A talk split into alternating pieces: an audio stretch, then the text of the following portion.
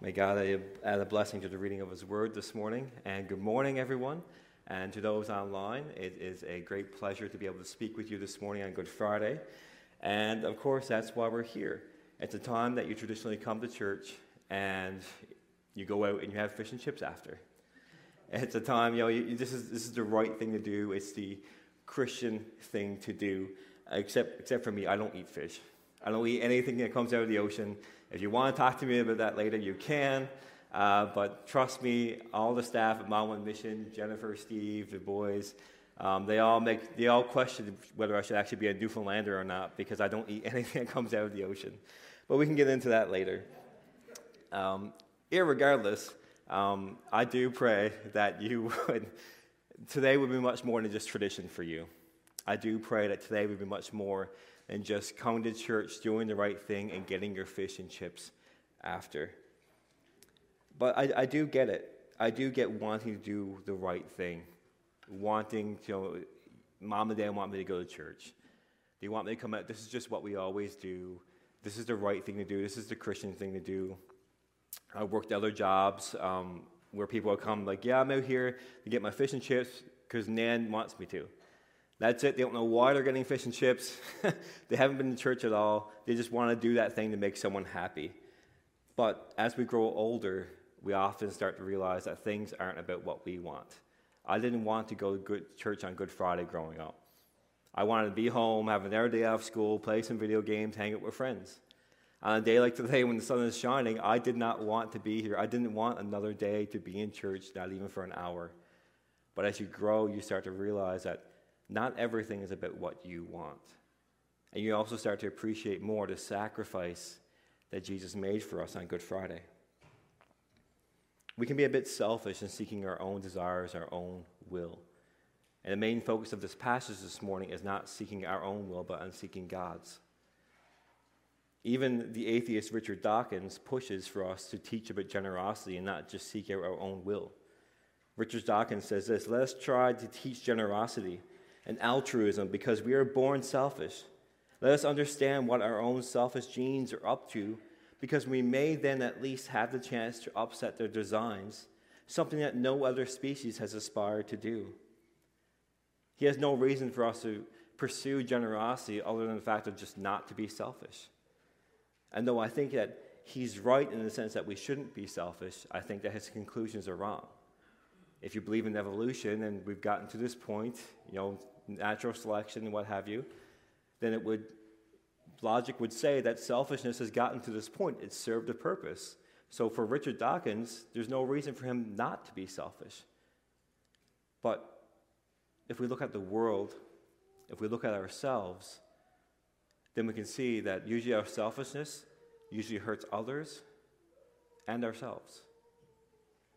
We learn that we can't always have what we want. We can't always do things the way that we want. Even just this morning, um, if you had seen Isaac this morning, we walked in, he has a cut and a pretty sizable bump under his eye. Just before we left his door this morning, he was running around wild, trips over his toys, smacks his face off the corner of our entertainment center. So it's 10:30. I'm thinking I need to get to church. I need to get wired up in this mic. I can't be late. I, am preaching. If I don't show up, it, it's, it's going to be a bit of a different Good Friday service. But I had to put my son before what I wanted to do. It wasn't about me. But our selfishness goes right back to the Garden of Eden. It was there that humanity first established its will and declared that we were Lord of our lives, that we will do things how we want to do, not how our Creator, not how our, our God wants us to do it. What if there's a greater will for us to follow this morning? What if there's a God who is truly good and righteous and whose will is perfect and good? What if our life should be about following that will, His will, and not our own? Not what we want, not what we think life should be about, not what we think we should be getting out of life. See, this morning, when we look at the prayer of Jesus in the Garden of Gethsemane, it shows us the importance of seeking God's will and not our own. It shows us that there is strength to face temptation, even that prayer doesn't always come easy. This moment is a very heavy moment, as Pastor Steve referenced earlier. The burden that is on our Savior at this moment is something that we cannot realize. We start the passage this morning with Jesus and his disciples going to the Mount of Olives to pray, which was his custom. This was his usual place to go to pray. And before this, they had just had their Passover meal. Jesus had given them illustration of bread and wine and his body and blood. He had said that one of them would betray him. Disciples even fought about who was most important. It had been an eventful night. A lot had happened, it had been a long night, and now they're going to go pray. And he went to a place that he regularly went, which meant, think about this for a second, that Judas knew where to find him. Jesus knew he was going to be betrayed, but he, instead of going to a place somewhere different, he went to a place where he knew Judas would find him. Jesus was fully committed to this plan. He turns to his disciples and he tells them to pray so that they won't enter temptation. His first concern, his last moments with his disciples, are to ask them to pray so that they won't fall into temptation. He knows how hard the following moments are going to be. He knows how heavy this testing is going to be for them, and he does not want them to fall away. He doesn't want them to give in to temptation. And he asks them to pray. See, this is a moment that we should not underestimate. The disciples are about to have everything ripped out from them, seemingly. In the moments following this passage, they will lose their teacher. They will lose the one they have claimed is the Messiah. And uh, the last three years will be seen to be ripped out from underneath them, and there's nothing they can do about it. They're about to face some severe testing here. And Jesus says, Pray. Pray that you won't enter into temptation. And after his concern for his disciples, he walks away, and now he must deal with what lies before him. Jesus was fully human and fully God, meaning that this burden that lay before him, he fully felt in his humanity, which is what we're seeing. If we were to think ourselves about the fact that we might have to face beatings, we might have to be whipped and crucified, we would probably start to tremble, like the song we said earlier. We would tremble at the fact that if there was no way for us to escape this and we knew for a fact that it was coming, most of us would probably try and run away from it. But that wasn't all that Jesus would face in this moment. Yes, he would face physical brutality that make most of us probably blush and turn away. But he would also bear the unimaginable weight of all of our sins. Take a minute and think of your sins, just yours. All the sins you have done up to this moment. Have you lied? Have you cheated, stolen? Have you lusted after someone who's not yours? Have you gossiped? Have you been wrongfully angry, selfish, or prideful? Now think about the son, now add up the sins that you probably have forgotten that you've done. Now add on to that the sins that you will do for the rest of your life. How are you feeling right now? Now multiply that by every person in this room. Most of us would probably be ashamed to even look at all, of our sins if they were displayed for all of us to see. You would shrink back. You wouldn't want people to know what you've thought, what you've said, what you've done behind closed doors. But the weight of just the sin represented in this room enough is to make us fall to our knees. We, can't, we can hardly bear our own sin, let alone the sin of the people in this room and the sin of this world. But this is what Jesus did. This is the burden that he's facing. It's too great an impossible burden by anyone's standards, but yet nothing is impossible with God. Which is why Jesus had to be fully God and fully human. Jesus is able to accomplish and has accomplished what we could never do for all time. There is no sin that would, his, that would escape him. Verse 41 says that Jesus knelt down, which shows the gravity of the situation. The custom of the time was to stand in prayer, but he goes and he kneels. What lays before him drives him in his knees to his Father. As he says his famous prayer Father, if you are willing, remove this cup from me. Nevertheless, not my will, but yours be done. He's in desperation not for that cup to be removed, but for his Father's will to be done.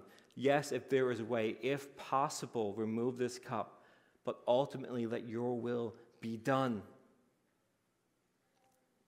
Jesus is of one will with the Father. This is the plan right from the beginning. Ephesians chapter 1 verses 3 to 4 says, "Blessed be God the Father of our Lord Jesus Christ, who has blessed us in Christ with every spiritual blessing in the heavenly places." Even as he chose us in him before the foundation of the world, that we should be holy and blameless before him. This was always the plan. This was always the plan that God the Father, God the Son, and God the Holy Spirit put into motion. What's more, in John chapter 10, Jesus says that he is the one who lays down his life. He is not being forced into this unwillingly. It says, No one takes my life from me, but I lay it down of my own accord. I have authority to lay it down, and I have authority to take it up again. This charge I, have received from my Father. He knows what's to come. And he's in agonizing prayer, struggling for that victory. But knowing the victory is coming, knowing that there is joy that lays before him, as the writer of Hebrews says, doesn't make the battle any less severe. It doesn't make that burden any less harder to bear. God answers Jesus' prayer, not in removing the cup and not in removing the temptation, but in an angel, as Luke records, to strengthen him for what lies ahead. And to strengthen him for what? So he can hand himself over to his enemies. That's how he wins the battle. Not courageously as Hollywood want you to see. We want our heroes to rush in, save the day with guns or swords or what have you. But the hero of humanity hands himself over to his enemies to be crushed for our sake and for his glory. His prayer is so intense that he begins to sweat as if it were like drops of blood, not actual drops of blood, but as if it were like. It's the same as if you cut yourself and the blood just flows freely from that cut. He is sweating so intensely in this prayer. Can you imagine what it must be like? That burden that your body would actually start to sweat that much as you're praying to God. Most of us can probably hardly stay awake at night as we pray. And yet, here is Jesus fervently seeking the Father. And after he's done this, he goes back and we see his concern for his disciples again as he repeats himself and says, Rise and pray that you may not enter into temptation. It's a rich passage, but it is also very heavy. The atmosphere of this passage. And there's a couple things I want you to take quickly from this this morning that prayer gives us strength to face the temptation. Jesus didn't want his disciples to waver. They were to pray so they would have the strength, the deep roots of faith to make it through this testing. And listen, it's not that God can't take something away for you, but how often do we pray that God would give us the strength to endure something? Rather than just take it away? What if it is God's will that you endure what is before you? That He is to strengthen you, just as in this passage, so that you would endure that temp- temptation and not fall away. Even, we even see the Apostle Paul who prayed that God will remove the thing that plagued him, but this was God's reply to him My grace is sufficient for you, for my power is made perfect in weakness. God shows far more of his power and character to us by taking us through temptation than he does by removing it. We learn to lean on him. We learn to trust him. We learn more about his character. And Jesus' statement here about not being led into temptation or falling into it is reminiscent of his last line of the, of the Lord's Prayer and lead us not in temptation. One commentator says this about the Lord's Prayer If we are to be protected from temptation, we must lean on God to protect us. It's about dependence on God. Number two, prayer isn't always easy. It didn't come easy to the disciples. In verse 45, they were found to be asleep. In Jesus' prayer, we see that he is an agonizing prayer. He is sweating from the intensity of his prayer and the burden that is on him. And when God answered his prayer, not in removing the cup, not in taking away temptation, but in strengthening him for what was ahead, Jesus didn't sulk, he didn't doubt, he sought the Father even more. We don't always get the answer to the prayers that we want. It doesn't always go the way that we want to go. But doesn't make prayer any less important. Commentator David E. Garland says battles are won or lost on the field of prayer, but even prayer can be a battle. And I get it, we can be busy. It can be hard to take time for prayer, be hard to stay awake. Oftentimes, I'm driving, someone pops into my head, and that's when I'll pray for them. It's hard, even for me, to find that time just dedicated to pray to God. But it's so important. In his most dire time, Jesus went to the Father in prayer. Darrell Bock, a commentator, says this his pattern reminds us that prayer is important even in the most frantic times. And trust me, I've had a frantic morning this morning. a lot has happened. But his prayer is not a matter of merely checking in. We need to pray in those frantic times, but Jesus' prayer here is full of honesty, emotion, and pain. Real prayer takes work, he says. Real prayer takes work. It's not easy. And lastly, this morning, prayer is not about seeking my will, but seeking God's. That is the pinnacle of this passage. Yes, God cares about our loved ones in the hospital. He cares about the things you're facing, the things you're going through, the decisions you have to make. But the goal of prayer isn't going to God and trying to convince Him to do what we want Him to, to do for us. Prayer is meant to reorient us to God's will that we pray that His will be done. His will is perfect, not ours. We just screw things up all the time. And if you don't think you do, take a second and look in the mirror because we don't get things right. But we serve a God who is perfect. We pray that God's will be done. When I was 10, my grandfather took a stroke. And for three years, I prayed for him to be healed. He was paralyzed on the right side of his body. For three years, I prayed for my grandfather. And God finally healed him when he died on my 13th birthday. That is not how I wanted that prayer to be answered. But that was God's will. But there is good that came out of that. He was not healed here in his earthly life. He is with God now. He has no pain, no more paralysis. But in his life here, I have three years of looking up to that man who still sought God even though he was never healed, who would pull himself up by his good hand in church, lean against the pew in front of him, and raise that good hand in worship. That's the good God brought out of that situation. That was God's good and perfect will that I would have that man to look up to. And God's will for Jesus here, as Isaiah 53 says, Yet it was the will of the Lord to crush him. That was God's will. That Jesus would be crushed, not in some evil, sadistic way, but for ultimate good, for our good. He bore my sin and your sin so that we could be made righteous.